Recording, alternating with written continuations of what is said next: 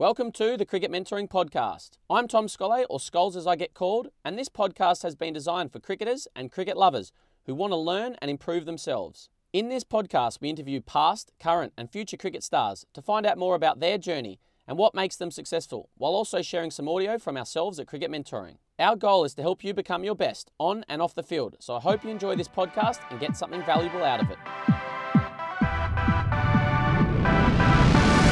G'day, legends. Welcome back, or welcome to the Cricket Mentoring Podcast. It's been a while since we published an episode, so I'm pumped to be back. This episode was recorded at the end of April 2020, when we we're at the height of the coronavirus in Australia and around the world. It's being published in early June 2020, and fortunately, things have become much more positive in Australia and around the world. So I hope this episode finds you healthy and happy. And if there's one thing the virus and isolation or lockdown should have taught everyone, it's to not take our normal mundane things for granted, because sometimes they can get taken away from us. Today's guest is a friend of mine and someone I've watched go from an average cricketer to scoring a huge hundred on his first class debut. Charlie Wakim grew up in Sydney and loved his cricket, but in his own words, matured as a person and a player a bit later. And it wasn't until he was 25 that he became a professional cricketer when he was awarded a contract with Tasmania. After some tough times, Charlie finally got a lucky break when George Bailey got injured during a big bash match, and boy did he take his chance by scoring 160 on debut. I absolutely love sharing the unique and individual stories of cricketers at different stages of their career on this podcast. And after what some would say was a long journey to becoming a professional cricketer, Charlie is coming into the prime of his career and has his best cricket ahead of him. This is another incredible story of tenacity and never giving up, and I'm sure it will give hope to a lot of young cricketers around the world, especially if you're not necessarily the best player in your team or state right now. So let's get into it. Well, legends, I've got a very special guest with me today and a friend, an old friend, Charlie Wakim. Welcome, Charlie. Cheers, Skull. Cheers. Good to be here. Yeah, good to see you, mate. We uh, we go back for our listeners. We go back and uh, are friends through our mutual good mates, the Robson brothers, and we had a few good times uh, in the UK together. Yeah, I played played at the mighty fine Eastcote, um, where you did some of your best work playing over there. Yeah, that's right. I, I, had a number of years at Eastcote in the Middlesex League, and I think I, I sort of helped get you to Eastcote. And you lived with yep, Sam Robson, right. England.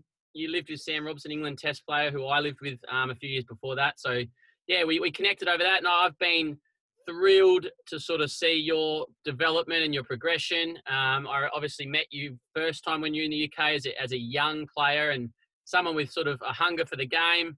Um, but to see you sort of go on and, and, and carve out a professional career and, and, be right in the middle of that right now has been awesome. So well done on everything you've achieved since we've uh, since we've actually caught up. Cheers, thanks, mate. Nice words, thank you. Yeah, yeah. So it's um yeah, we'll get into your sort of your career a little bit later. But what I like to try and do with all our guests is sort of take them back to where it all started. So how did you? Obviously, you've got your brother Benny, but how, how did you get started in in playing cricket? And what's your earliest memory? Um, uh, my my answer to that is the most typical one you could imagine. I've got two brothers, one older, one younger, all pretty close in age. So, uh, yeah, backyard cricket for us. Um, our granddad was right into cricket. I've got real young memories, probably as a three, four, five year old of him hitting balls with the tennis hitting tennis balls with his tennis racket to us, and we just catch them all day in his backyard. That's probably some of the earliest memories, and obviously playing um, you know, cricket from probably eight, nine years old um, with Randwick Cricket Club.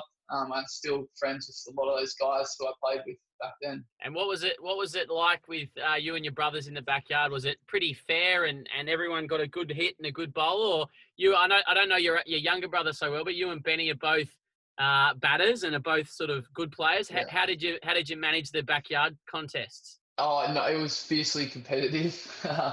um, yeah, it was it was cutthroat. If you're out, you're out. Um, if you didn't get out, you bat all day. Then unlucky to the other two. But um, yeah, I think that sort of bred a bit of competitiveness. There's no doubt there's going to be a few scuffles along the way, but um, as brothers do, you kind of uh, hate to love each other, and then you, you sort of move on. Yeah, nice, nice. I'm sure there were some epic battles. Um, Tell us about you as a sort of an early teenager. You 13 year old, were you really serious about your cricket? Was it something you were just doing and, and just enjoying or, or when sort of what was it like as a 13 year old? Um, yeah, so uh, I, I, I'd always had a little bit of success in, in teams I played in in junior cricket and I played um, for my local district, my rep team, Southeastern um, Cricket Association. I think that was where Dave Warner, it was when kind of came out of that, that area, as long as Sam and Angus Robson. But I remember just playing for the enjoyment, to be honest. I'd never thought of a career at that stage. 13 was probably quite young and didn't know a whole lot about what I wanted to, to, to do. Um, so I was really just playing because um, it was just what I was wanted to do on the weekends and spend time with my mates. Awesome. And so, what stage of your cricket career in your life did you like? And obviously, you made your debut quite late, and we'll get into that part of your mm, journey yeah. a bit later. But what what age did you decide? Okay, I love cricket. I'm pretty good at it, and I'm going to sort of pursue it in some way. It, it, probably wasn't like a, a, spark decision. I think it, it took time and it took a lot of um, failing and trying to to succeed because yeah, as you said, I was a late bloomer. I didn't. I kind of bypassed a lot of the, the underage programs and and sort of state teams. So I think I was. I mean, I, I didn't play regular first grade cricket until I was 22, 20. I think about 22, and um, when I started having success there, and then playing a bit of second eleven cricket for New South Wales, uh, and having some success scoring runs there, that's when it really hit to me that you know I um, I can do this. I think before that, when I went overseas and played um, in London, that was looking back now. That's probably a step that I did take. Um, you know, being being serious every time I went back over to the UK because I did go a few times. I probably took my cricket a little bit more and more seriously. Whereas when I started out the first season over there, I was just going for the experience and the lifestyle and um, have a year off uni really. Yeah, nice. So, what was driving you then? Like, if you're sort of going to England the first times to have a bit of fun, then you sort of thought, okay, I'm going to go back again, and I'm going to go back again, and you at this stage you yeah. hadn't really thought about, okay, I'm going to play professional cricket, and that's what's driving me. I want to score 100 yeah. in New South Wales. What was the driving factor back then? So, I've always had a little bit of a bugbear of mine. Is is a lot of people have always told me they had some talent, but that was I didn't want to be known as someone who had a lot of talent and that was it and could get a nice flashy 30 um, because that's just not how I wanted to be sort of known and I I, I, I, I knew deep down I had a hard work ethic and I, I could put in a lot of work and that was probably what got me going because that's just a, a, down, a deep down competitive thing I've got I suppose me just wanting to prove to myself and other people around that yeah, you can be talented at something, but that doesn't necessarily mean or eventuate into success or, or whatever you want to call it. I think uh, that's probably what drove me re- really uh, deep down. And I was surrounded with, um, fortunately, surrounded with people, friends of mine who were in similar boats who actually went on and pursued careers over in cricket careers in England and, and locally in Australia as well. And it, it sounds like maybe that competitiveness comes from your backyard battles with your brothers. And and I know Benny sort of had made a few lot of sacrifices, and he's sort of still pursuing his cricket and giving it a good crack. Was was sort of his was he a big influential person in, in and sort of inspiring to you as well throughout those times? Yeah, one hundred percent. He was almost the trailblazer. He was the older brother, so he sort of paved the way, and I kind of followed um, the path that he'd set in terms of teams he played for. You know, his goals effectively translated to what I wanted to achieve. In, in at least in grade cricket, we played our club cricket together in Sydney. So yeah, he was definitely a role model for me because you know our dad was a rugby player. Not, I mean, he probably hates to admit it wasn't much of a cricketer. I said he was a good captain, but not a great, not a great player. Yeah, so Ben was really the one that I um, I, I, sort of leant on, as well as like you mentioned, Sam Robson. He was Ben's age and had a lot of success early. Um, so he was one of our in our close circle who had who had achieved quite a bit, and I sort of saw that from a distance and thought, you know what, I could probably do that or something similar, uh, and that's what spurred me.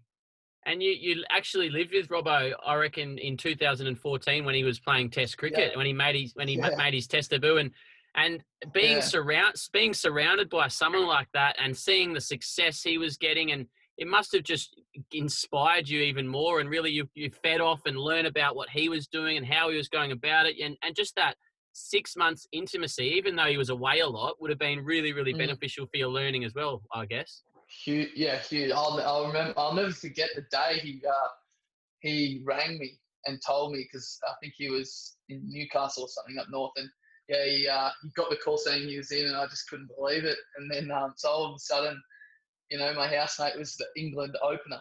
Um, we'll be playing, um, you know, at all the famous grounds. But yeah, I, I, I mean, uh, yeah, probably I, I, knew that that definitely set a bit of a, a goal for me because I thought, you know, obviously Sam's exceptional batter, but I thought, you know, like, like probably not as good as him, but I was I thought I was in the ballpark of his ability, and for him to be at the highest level, just get picked at the highest level, and at that stage I was probably playing first grade cricket.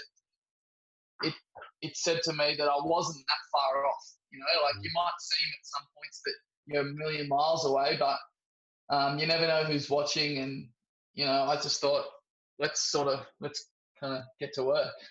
I love it. I love it. And uh, I actually remember when Robbo called me, he was driving back from Newcastle with Buck Rogers, who was also our, our very close mate. And, and uh, yeah, he, he called me and, yeah. and Buck goes, yeah. "We're gonna have to get we're gonna have to get you a flight over." And obviously, uh, yeah, I flew over for it, and you and I and Jacob yeah. Toucher and Buck I and a few others. This, yeah. We, we had it. Yeah. We had a good good few days watching good few days watching Robbo play make his was, test of it, Lords there were about 40, 40 people um, at Lords that day. I don't reckon we watched a ball in the in the afternoon after Sam got out. No, um, yeah, we, um, we, in the garden there. Yeah, we had it. We had a very, very good time. It was an amazing few days watching our close mate, yeah, play Test cricket, and that's such a such an inspiring story. That yeah, you could see some similarities, even though he was doing it at first class level. He'd been picked at Test cricket.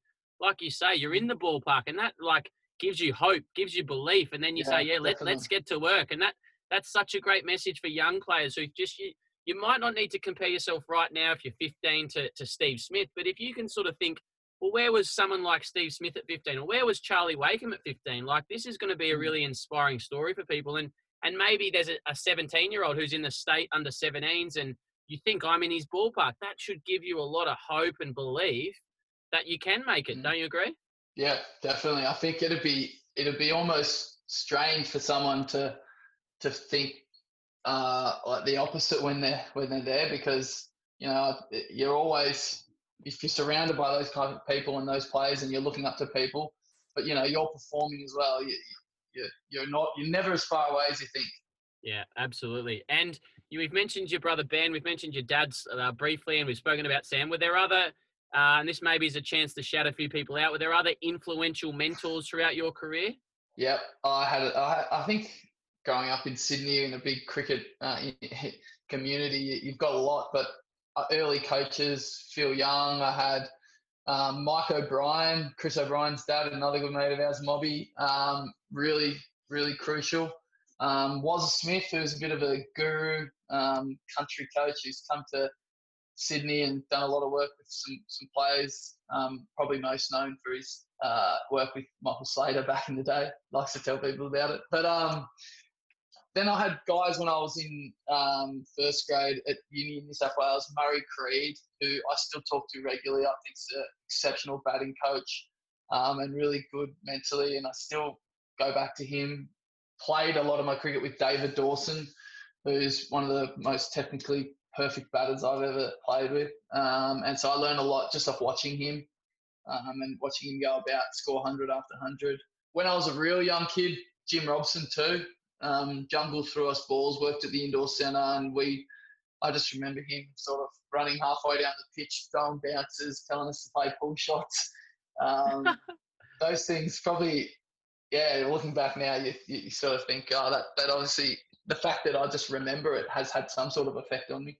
Absolutely, um, obviously, so yeah, quite a few. Shout out to Jungle and, and yeah, I, I think there's such an important role in, in your role models and your mentors, and obviously that's sort of why I'm doing cricket mentoring to try and help sort of people have a mentor if they if they don't have someone. Now, moving forward, um, tell us a bit about your transition. You said you weren't into the in the established in first grade till about 22. What were those sort of 19, 20, 21 years like, and what did you yeah. what was your transition into grade cricket like? Um, yeah, so I I made my first grade debut at 18, batting number seven against Sydney Uni and then was in and out of the side for the next three years. So I was pr- basically playing second grade with the odd game in first grade from 18 to 21. And those years, they were so enjoyable because we had a good young group playing together. but I know deep down and looking back, that's probably where I lost a couple of years because if I cemented my spot at 18 in first grade, I think I'd probably have gotten to where I am now a little earlier. Um, I had to wait, but I probably had to mature and mature as a player and as a person in that 18 to 21 year period.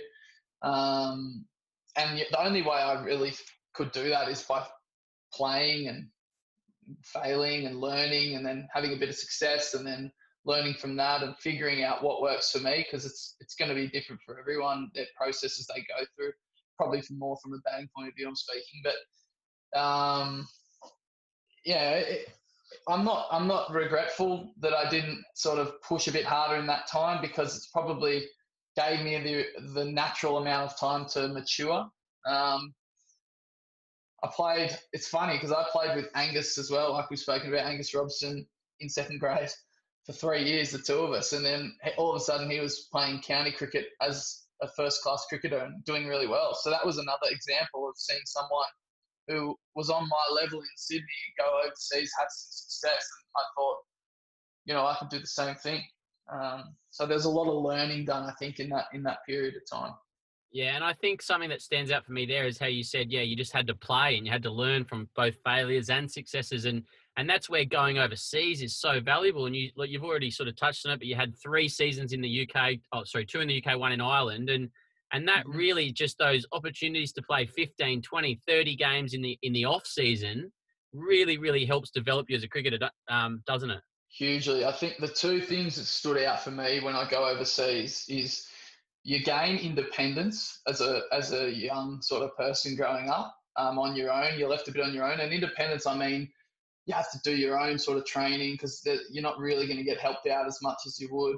Um, life independence, kind of getting by on your own. Um, and the other word is accountability. Like they, if you're if you're um, contacted to come over and play as an overseas player for a club, you got all of this sudden heightened sense of expectation from people around you, uh, and you place it on yourself. And that was my first experience of dealing with that added pressure of everyone else relying on me to score runs. Um, and I think that's probably where it can make or break a player is how they can deal or cope with that accountability or that reliance of, of you basically being a banker for the team. Mm. That's a really interesting point and something we, we don't really have time to go into too much depth now, but something I'll maybe go into in, in my other podcast with, with Bucky Rogers and a few others. But um, what, so you obviously didn't move down to Tassie and we'll get into that transition to what you were 25 or 26. What, what were you doing to support yourself and what was your life outside of cricket like throughout all those years? You finished school at sort of just before 18 and what did you do for the next six yeah. or seven years before you got your contract with Tassie? Yeah, so I went to uni and did a commerce degree. Um, that took four years. And then I worked for a software company uh, when I was 23, um, full time in the sales role. Uh, and, you know, it was enjoyable, but it probably wasn't something I, I wanted to do long term. Um, but it gave me a taste of the workforce. And, um, a bit and got to put into practice some of the stuff I'd learned at uni. And then I quit that job. And then I was, that was probably the point in time I remember speaking to my dad, um, where I said, oh, I want to play. I was playing a lot of second 11 cricket for a bit of second 11 and had to keep taking time off work to go play.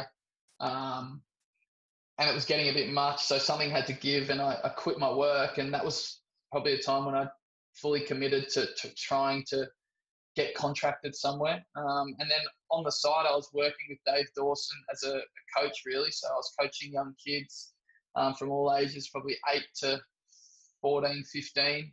And I was doing that pretty much most mornings and afternoons.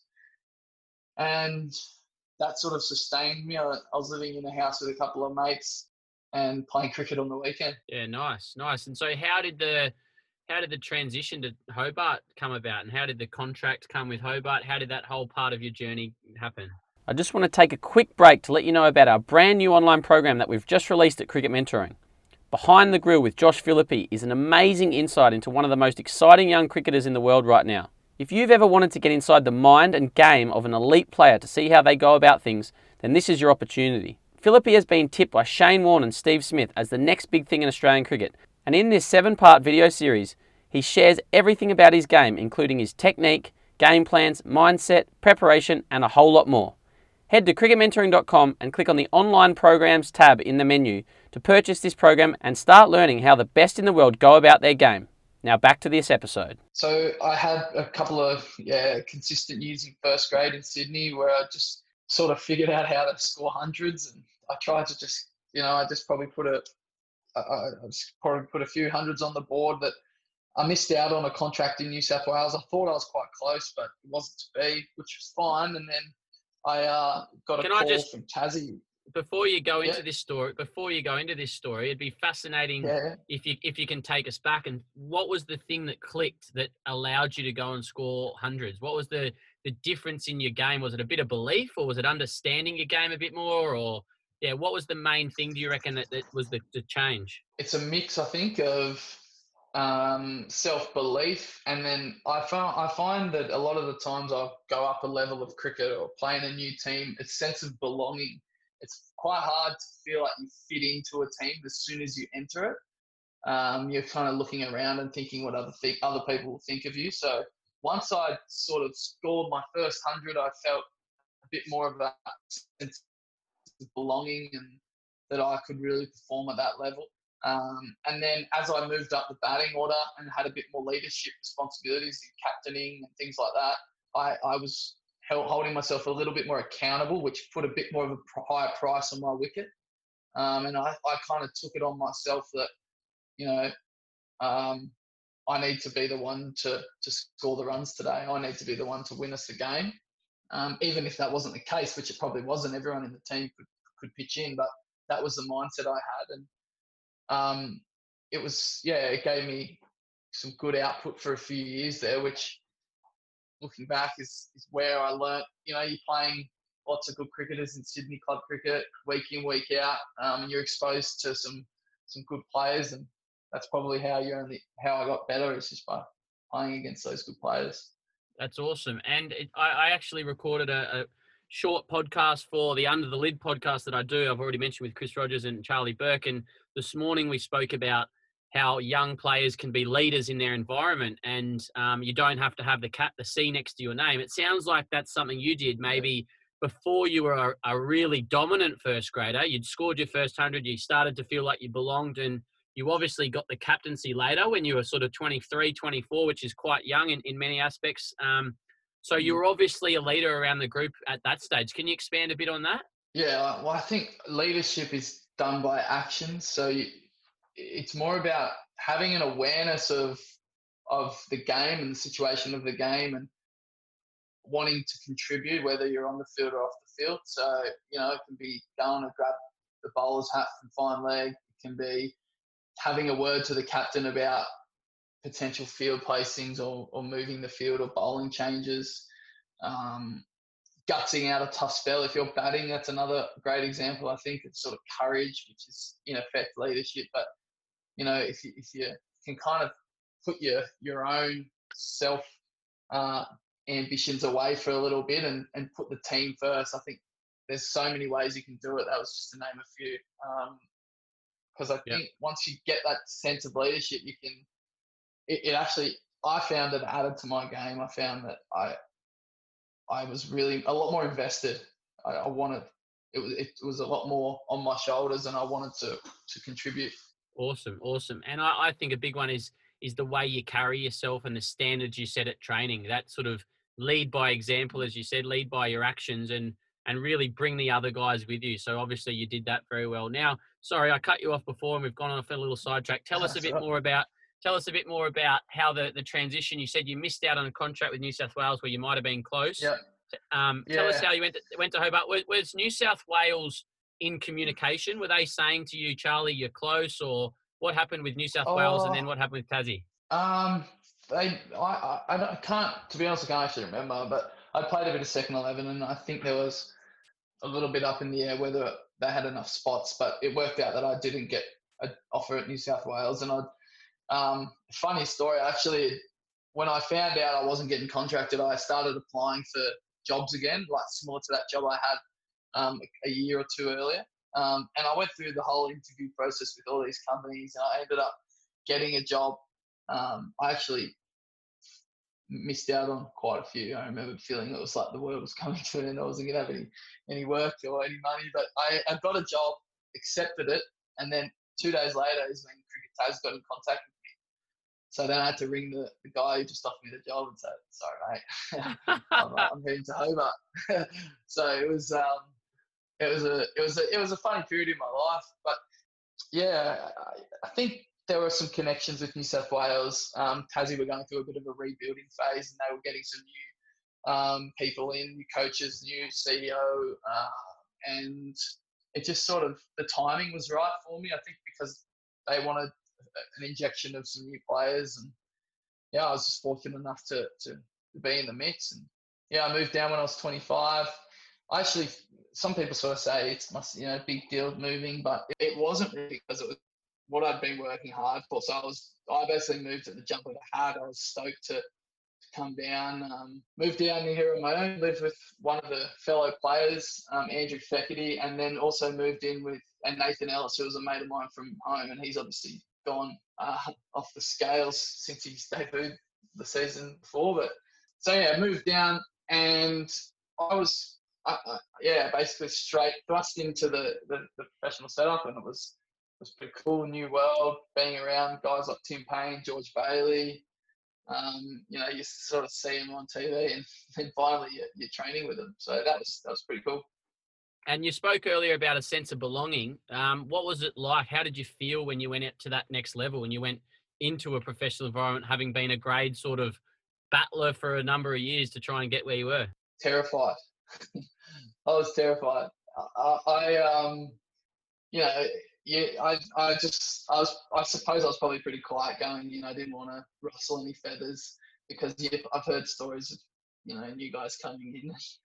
I'm pretty sure they get shut down pretty quickly. So yeah, I just, I, I went in, just tried to be quiet, but be myself, and not really try and um, make too much noise. I didn't want too many people looking at me, to be honest. I wasn't one to come in and sort of say I'm going to dominate because I hadn't had much experience or success, and I knew that I would have had to earn the guy's respect. Um, so yeah, I, it was it was it, it was a little bit weird. It's sort of tough as well when you're kind of away from friends in that regard. You, you're just sort of relying on um, these new guys that you've met to to kind of hang out with and get by, but they were great. Yeah, suppose it really was just a, a pretty seamless transition in terms of lifestyle. And so, were the cricketers? Did they become your only mates? Um, and it, it, can be quite dangerous at times when your whole life is cricket and everyone you hang around with is around cricket. Did you have any other sort of friends in Hobart, or were you just relying on your your mates from Sydney to chat to regularly and, and, and have that as your escape from the environment? I suppose. Yeah, uh, Hobart's quite small, so a lot of the people were cricket friends, and I obviously met a few other mates now outside of cricket through guys who I play with. Keep really close with my mates from Sydney still and talk to them, but um, I play club cricket down here in Hobart, and that's even though it's still cricket, it's it's away from the system and it's away from the state setup. So I get a I got a lot of mates there and um, have a great time with those guys. Yeah, nice. And then you, you moving forward to your first class debut. Um, it was an incredible match for you and a day for you, I'm sure. 160 of 333 balls. You were 27. Yeah. Tell us a bit more about that day, but also what you had to do to actually break into the side. Um, yeah, so well, to, to get into the side, I had pretty much my first year for Tassie. I didn't play a Shield game. Um, was in the second eleven team, and done pretty well there, but just wasn't really didn't wasn't really a spot available for me in the Shield team. We made the final that year. Uh, second year, I just yeah, I, I, suppose I put on a few consistent performances, uh, and then not sure if you remember George Bailey got injured, had a horrible uh, shoulder dislocation in the Big Bash towards the end of the Big Bash, and I was watching that on TV, and I thought and I'd just gotten 100 for Tassie St 11, and I remember thinking, oh, that could be, I could be a chance because the Shield game was only a week or two away, so I was like, oh, I might, I might be in with a, a sniff there. Um, obviously shocking for George, and um, but that's it's funny how the game works. That's how how opportunities come up. So yeah, um, fortunately he was injured. I got an opportunity. Um, I just remember being so nervous just leading up to it. It wasn't really the moment and going out to bat, which made me nervous. It was more the build up and um, flying to Adelaide and all that sort of stuff, thinking, oh, how am I going to get my first run? I hope I get a duck, all those funny thoughts that go through your head. Um, but as, as sort of cliche as it sounds, when I got out to bat and got off strike, it, it just became like another innings. Yeah, and and is that the best innings of your career? Would you say? And what if you go back into it? It's amazing that you obviously had heightened senses and all that adrenaline and all that emotion and all those years of work sort of made you probably super ultra focused and determined. And it's amazing how some people have their their highlight of their sort of career to date in the biggest game of their of their career. Some people who do it in a final, or some people who do it on debut. It, it must have been a really special day, and, and try and take us back into that that day and what was it, it, was like. Um, yeah, it really was. Um, yeah, it was just a dream, dream come true, really, to get hundred. But I just remember that I, I really just remember thinking I had a huge focus on just trying not to just to stay in because I was batting with Wade, Matt Wade at the time, who was flying, like he was smacking them everywhere. And um, I just remember it's just we I was just trying to stay in at the other end, get him on strike, um, and not get out. And then you know once you start getting into your innings, I just kind of felt the rhythm for the game and, and got used to some of their bowlers and getting used to their actions and how the ball came out. Um, and then I tried as hard as I could to just keep being in the moment, in present, not look too far ahead. Uh, and I remember, I think I was on 99, Travis Head, so he was bowling his off spinners. Um, some people might say part time, but I thought they were pretty handy at the, on the day, and I didn't want to get out. Um, obviously on 99 to to Heady bowling off his, and I blocked out a full maiden with lots of guys around the back. And then the next over was a maiden, and then the next one I was back on strike to Heady, and he five balls again. I blocked all five of them, and all the Sacker boys were saying a few words, like, come on, get on, kind of thing. And I, I thought, okay, you just got to get on with it here, get your 100. And he bowled one just short and I cut it away and got the 100. But uh, yeah, so it was a big relief getting the 100. But then I thought it was back to normal and just try and stay in, keep going as long as you can because, you know, you never know how how many chances you get. You never know what happens in this world. So if you get 100, try and make it as big one as you can. And I just sort of kept going, tried to keep grinding it out. It was a really nice wicket too, which helped. And um, yeah, I probably ended up giving my wicket away a bit soft in the end. He went straight to mid off, but um, that was a great game. Actually, we, we won in the end. Jackson Bird took a massive, massive load of wickets in the second innings, and it was it was really good team win, but good for me to have a memory of my first game getting 100 and then winning on the last day. Um, yeah. Yeah, really, really cool. But it was really only the start, you know. From then, I kind of got brought back down to earth pretty quickly in the next few games, missed out, just got found out a little bit um, pretty quickly. yeah, well, um, yeah, it's it's what a what a beautiful memory to have. No matter what happens for the rest of your career, and hopefully you've got many, many more like that. But what an amazing memory! And it sounds like um, the sort of the thought process of I'm going to make this count is a really mature sort of thought process and having been through everything you'd been through to get there at age 27 you knew how difficult opportunities like this were to come by and you were going to make the most of it. Um, did it feel a little bit like redemption or like you'd proved a lot of people wrong after that or you'd proved the doubters wrong? You obviously didn't make any underage sort of sides as you said. Did, did that feel like you, you'd sort of proved to yourself that you were good enough?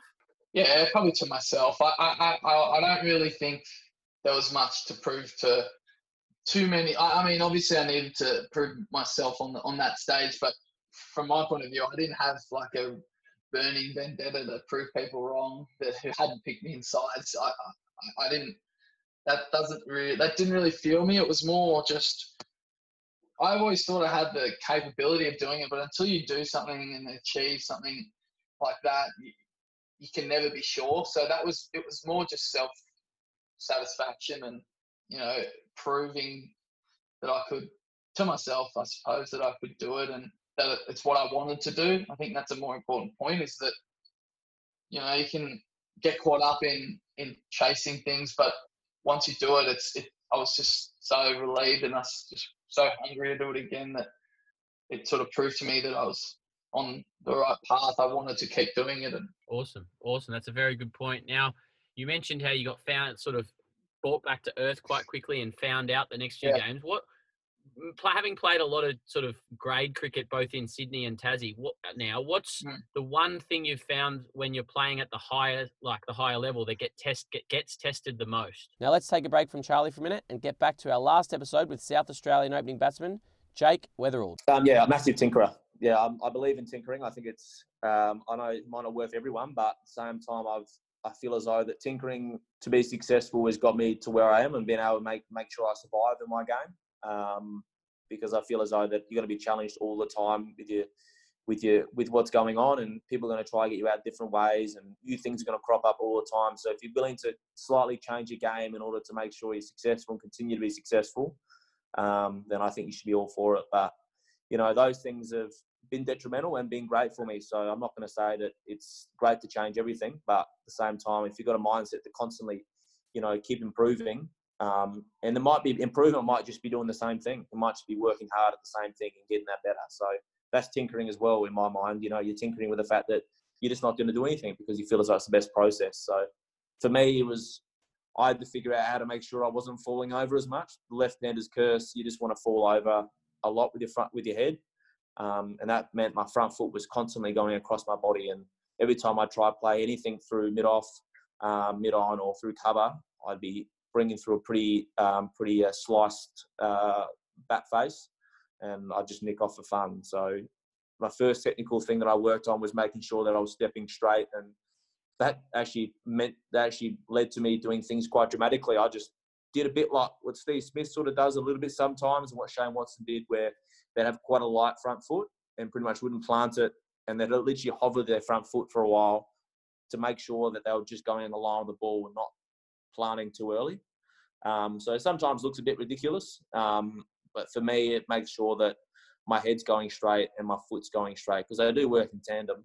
Um, but yeah, making my my foot was such a big deal to me in the way I thought about batting because I felt if I was squaring up that it, my foot was always too square and sometimes pointing to point. So it made me very hard to be able to hit down the ground, which is my strength when I'm hitting the ball well. Now let's get back to Charlie your decision making. I think decision making for sure, and I, I think that that's quite a broad term, but it, it, it's more about your commitment to your decision making. So you might make the wrong decision, but if you commit to making that decision, I feel like most times you can get out of trouble.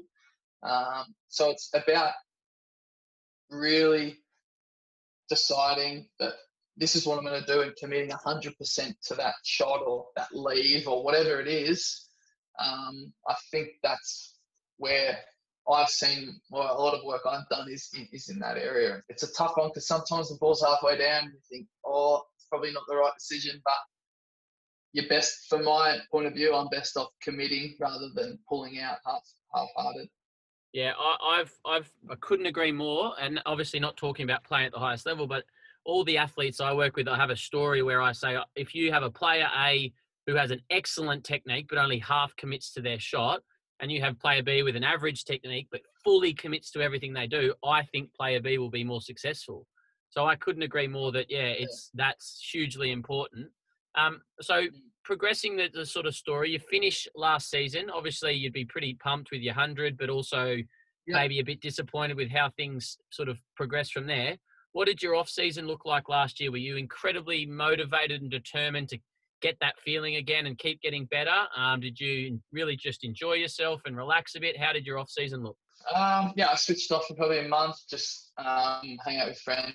So went on a holiday quickly, and then yeah, it, it was certainly having that success in the back end of the year. It, it, it drove, it spurred me on to start the season really well and positively. And I did a lot of work on adding to some of my technical stuff and a lot in, in, in terms of my game plan, my mindset, where I'm where I'm batting uh, in the preseason. We talk about a lot of stuff I worked on is at the point of point of the release when the bowler's about to release the ball. What position I want to be in physically at the crease, mentally, what what I want to be sort of thinking about or where I want to be um, in my in my mental state. Um, they were the, probably the biggest things I, I kept wanting to work on because yeah, batting can be a real mental game. You're out there, you've got so much to think about, so much stimulus coming in and going out that you need to not, control it because I think that's a tough word to use. It's very difficult to control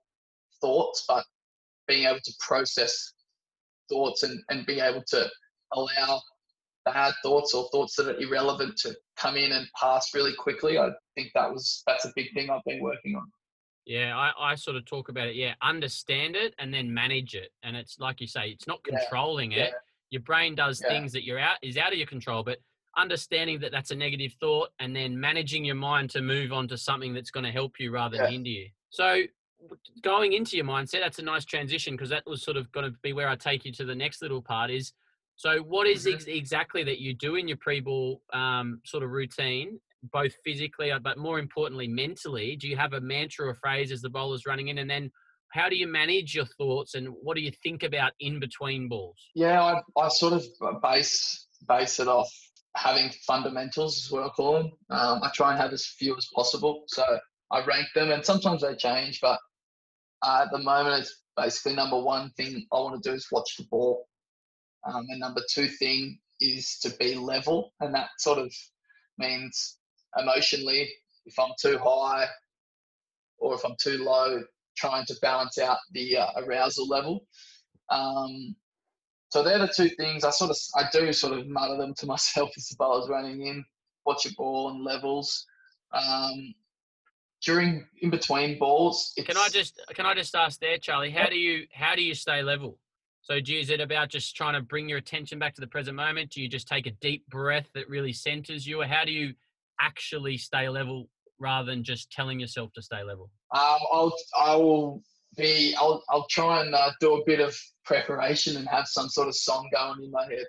Um, that's the answer. And and the and the more I've sort of thought about it, it's probably having a song. If I start thinking about something that isn't if I'm feeling a little bit over aroused or if I'm thinking about something that's probably not relevant or I'm feeling too relaxed, having a song kind of take my attention away from thinking that and basically um, put my mind at, at, ease. So I'm just concentrating on the on the tune or the words or whatever it is. Um, so it's almost a way of of moving on, like you said, managing some thoughts um, so that it kind of gives me a bit of a clean slate for the next ball. Yeah, nice, nice. That's a really practical example of how a young cricketer might be able to go and do the same thing because a lot of cricketers have used that same sort of technique where they just sing a song and and what I've sort of understood is that we sort of remember song lyrics subconsciously we hear them and we remember the beat and the su- and that allows us to switch from our really conscious thinking mind where we often are analytical and overthink things and worry to our subconscious mind. And when we're in our subconscious, that's when we can just flow and we can just react. And that's when with the sort of we play in the zone, as they call it. Um, I cut you off before, so go on. Well, it's about like being, um, sorry, it's about being trying to stay present. So like you hear a lot of the time people about being present and not trying to think in the future. And uh, so many times I've I've stuffed up batting is because I've thought about something that's happened or thought about what's going to happen or what I need to do rather than the only thing that matters is this ball. Literally, that's all that matters. So, absolutely, that, that sort of singing a tune helps me just try and be in that moment. Yeah, well, I, I think, and I sort of work with my athletes. We, we spend a lot of time on, on technique, but we spend a fair bit of time on the mind as well. And and I say that the, the most important skill any batter can have, or the best skill any batter can have, is being able to focus on the present moment not anything to do with yeah. your grip, grip or your cover drive, or it's just the ability to mm. keep your mind and bring your mind back to the present moment, not like you say, get ahead of yourself or dwell on the past. Um, yeah. What do you do in between balls? Just want to pause for a minute there, guys, to let you know about our email newsletter. If you haven't subscribed to our email newsletter, you're missing out on loads of value to help you both on and off the field. Every Monday, I send out a Monday motivation email where I share my favorite article, video, podcast of the week, plus a little bit about what I'm up to and what I'm learning. I'm always trying to give value and help you guys become your best. So head over to cricketmentoring.com forward slash newsletter dash subscription and sign up now so you can get value into your inbox every week. Now let's get back into this episode. I'll try and um, get that tune going, whatever it is. Um, just look around. I, I'm not a massive talker to my partner, so I won't talk a whole lot. Sometimes my partners, they're different guys will do different things, and that's fine. So if someone I know likes to talk a lot, I'll give them a bit more back. If someone doesn't like to talk, that's fine. I just, I'll just leave them alone. So that doesn't really bother me. I don't really engage much with the field or the bowlers. Uh, it's just not my personality, and I think do it if it's your if it if it works for you, hundred percent go and do it. But uh, if it doesn't, that's cool as well. Yeah, I, I I just try and really zone out, like switch off as much as I can, whether that be sing a song, think about something, a nice memory or something like that, whatever it is, because that's your downtime really. Yeah, nice. And now you mentioned a bit about the work in the off season with your technique and your mind at sort of um, point of release. What what do you think is the percentage between technical and mental at the top level? I think everyone at the top level has a quite a, a good base level of skill, hand eye, whatever you want to call it. But yeah, you, you, it's tough to put a number on it. I don't know, probably different for different people. But mentally, you want to be 80, 70, 80% like it's what you rely on. And then I think the, the, if that's right, you put yourself in, you give yourself the best chance for success. Um, so I work back that way. If, if I've got my processes and plans and um, and I'm ticking things off my box in the lead up to an innings, that will mentally I'm calm. So then that gives me the best chance to execute my physical skill. So um, there might be times I'm, I'm going out for an inning, so I know that I haven't quite um, prepared as well as I have for other games, and that can weigh on my mind when I'm batting. And then it's I know I'm not quite prepared, and it might not have the same result. So in terms of percentage, I'm not sure, but in, in a ranking system, I'd go mental first, then technique or skill or whatever you want to call it second.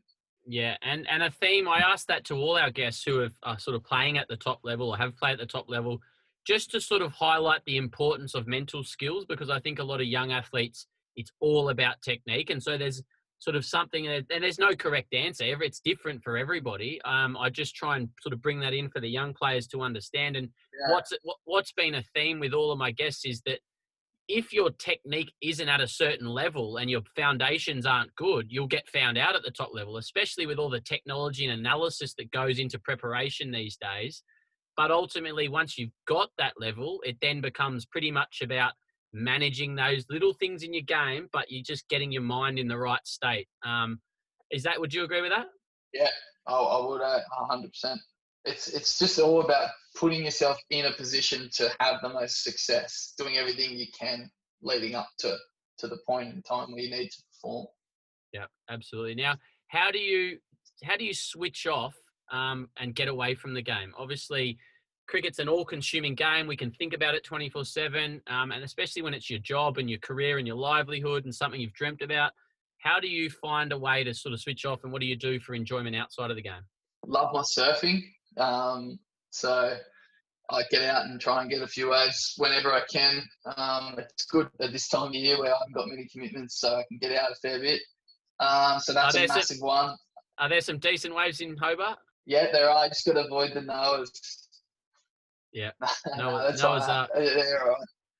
Um, but I got a good mate down here um, who's who's also in the Tassie squad. But we go surfing together. When we surf, it's just surfing, chat, life chat. We don't really talk much about cricket. Uh, Mac Wright, he's a really good surfer. Shout out Mac. But so yeah, do that. Um, what else? I, I, when I was actually over in um, the UK for the first time, I had a lot of downtime. Obviously, I bought a guitar, got on YouTube, and just started strumming, and that was probably six or seven years ago, and I've just been playing ever since. So, um, yeah, playing music. Um, it's another another big one of mine. So I enjoy getting the guitar out.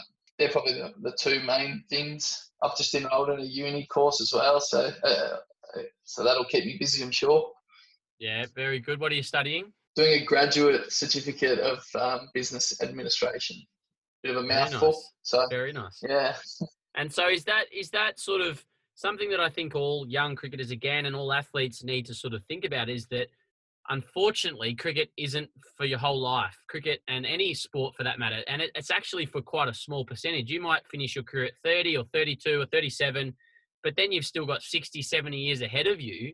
Are you doing that now to prepare yourself for when cricket does end? Yeah, 100%. I think, you know, you don't know how long you'll be a cricketer for, and you're probably can't rely on that defining your life. You know, if you, if you come out of the game and you start really young at 20 and you come out at 25, you, have got you know your crucial years ahead of you of, of sort of defining yourself. So for me as well, about it, it's I've had a bit of an understanding and appreciation for work outside of the high level sport environment. Um, so I, I was I, I, sort of know what, what to expect.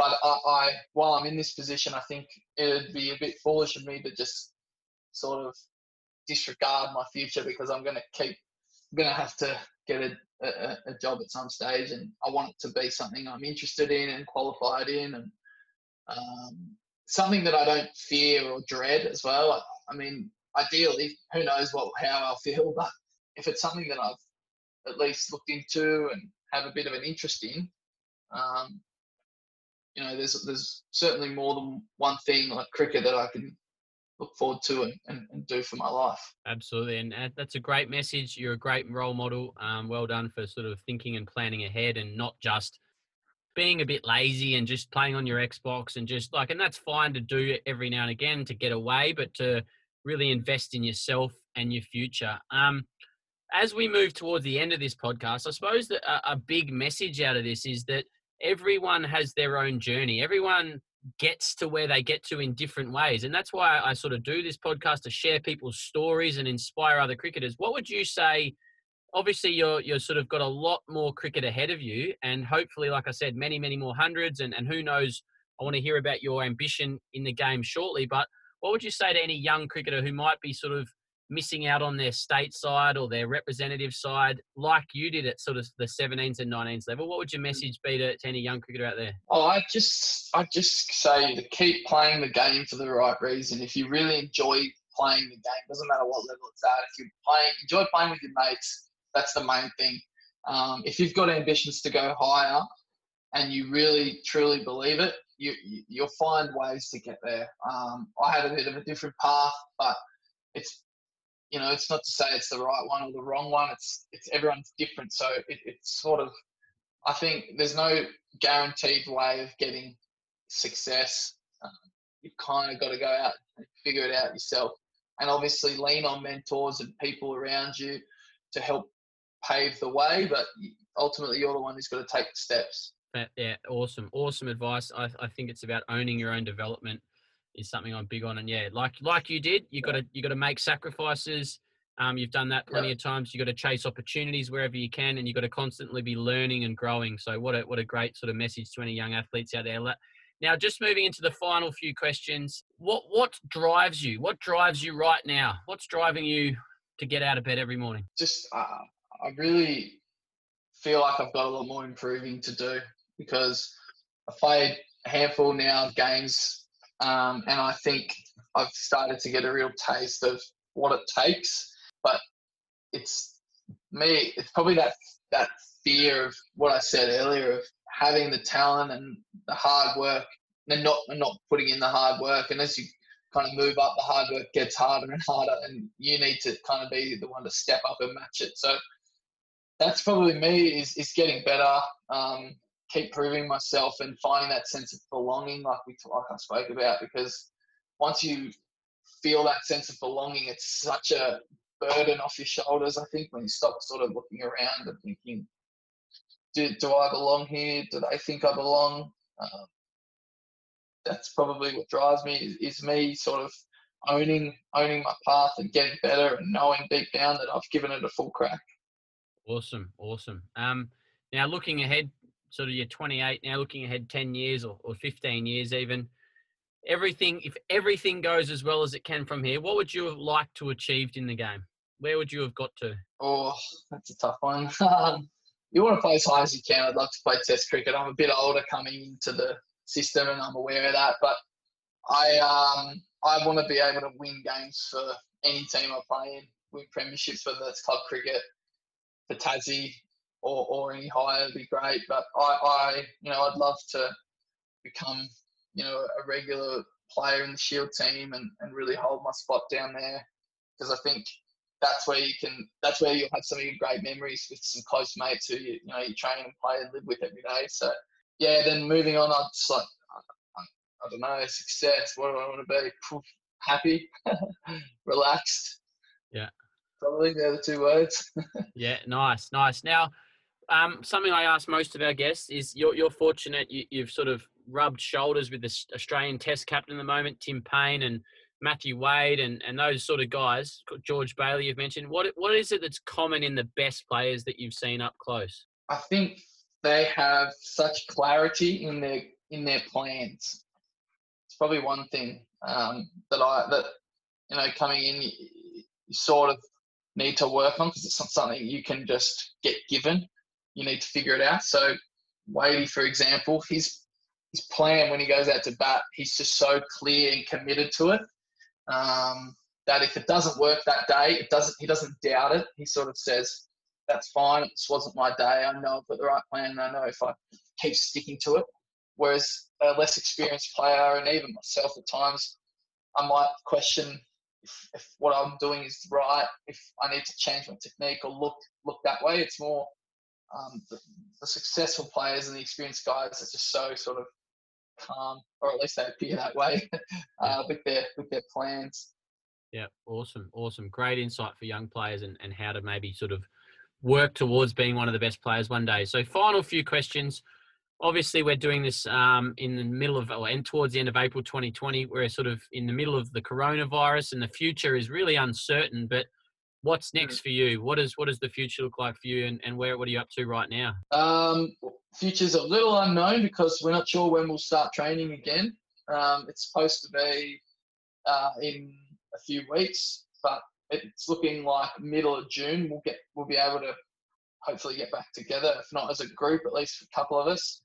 Um, so yeah, we just do our physical stuff, our running, our gym work, um, and in Tassie, where obviously it's cold and pretty wet in the winter, but we're, we're fortunate enough to have a marquee which sits above our um, practice wickets, which they do have, I think, quite a lot in England as well. So um, I've heard that that's coming back, which is a great addition. We, we're able to train on turf um, wickets similar to the conditions we face out at Bellerive in the off season um, when a lot of other sides usually are, are indoors. That's a really good thing for us in our development. Yeah, awesome. That is that is huge. That is uh, very very good to have, and, and good on Cricket Tas for doing that. Now, how can before I ask the final two questions that I ask all, I guess, how can people follow you? We'll give you a shout out and we'll put some info in our show notes. But where can people follow your journey and hopefully see you playing Test cricket one day? Hopefully, you can follow me on the Cricket Australia app in the in the Shield scores. um, no, yeah, I am on Instagram, Twitter, but I'm not not much of a poster. If you like surfing photos, I'll put a few of them up on Instagram. You can have a look at them. Yeah, that's, right. that's probably it. You want, we'll, we'll, Chuck we'll, Wakim is my Insta. Chuck Wakim. All right, we'll uh, we'll put that in the notes. And now, final two questions.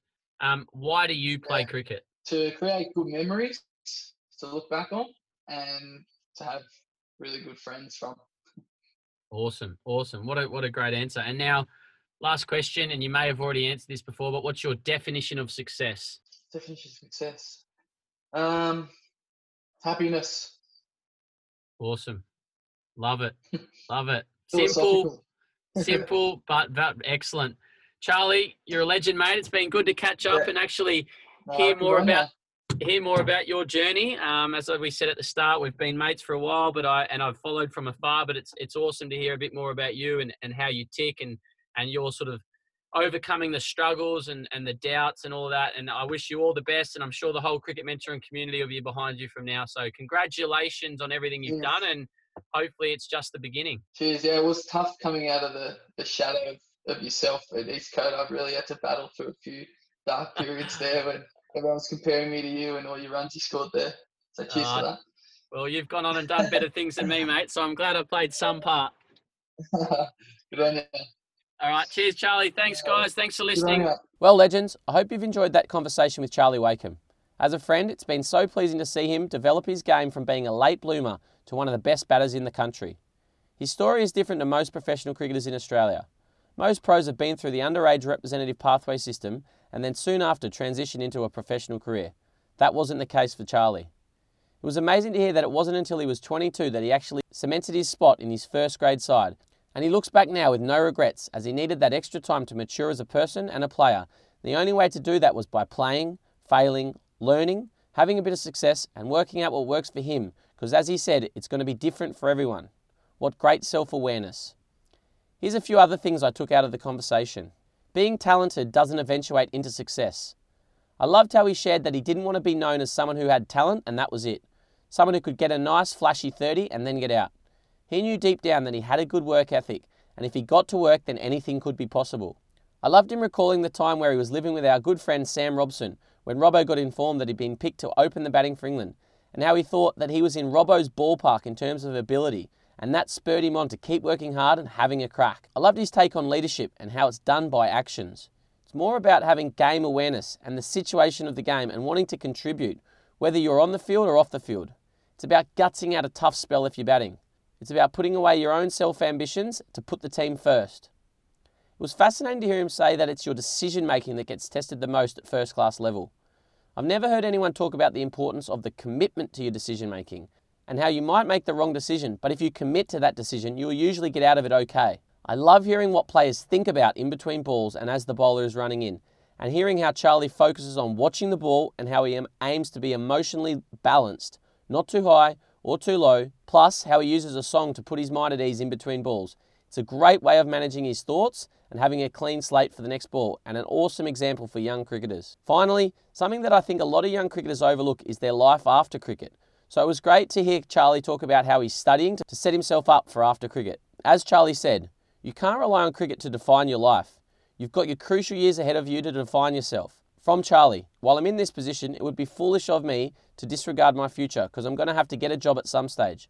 And I want it to be doing something that I'm interested in and I'm qualified in, and ideally something that I don't fear or dread. This is excellent advice for any young, aspiring cricketer listening to this episode. As with all our guests on this podcast, Charlie shared an amazing story, and this episode was packed with some awesome advice for any aspiring cricketer. Please follow and support Charlie's career from now on, and we wish him all the best for a very successful future on and off the field. If you enjoyed this episode, then I'd love if you could please share it with a friend, a teammate, or a group of friends. Chuck the link in a WhatsApp or Facebook group, or encourage someone who might find interesting to listen to it. That's it for today's episode. I really hope you're enjoying these fascinating stories from amazing people that I'm sharing with you guys. If you are enjoying this podcast, I'd love it if you could please take 60 to 90 seconds to leave a review as it helps us move up the rankings and get heard by more people. Thanks a lot for listening.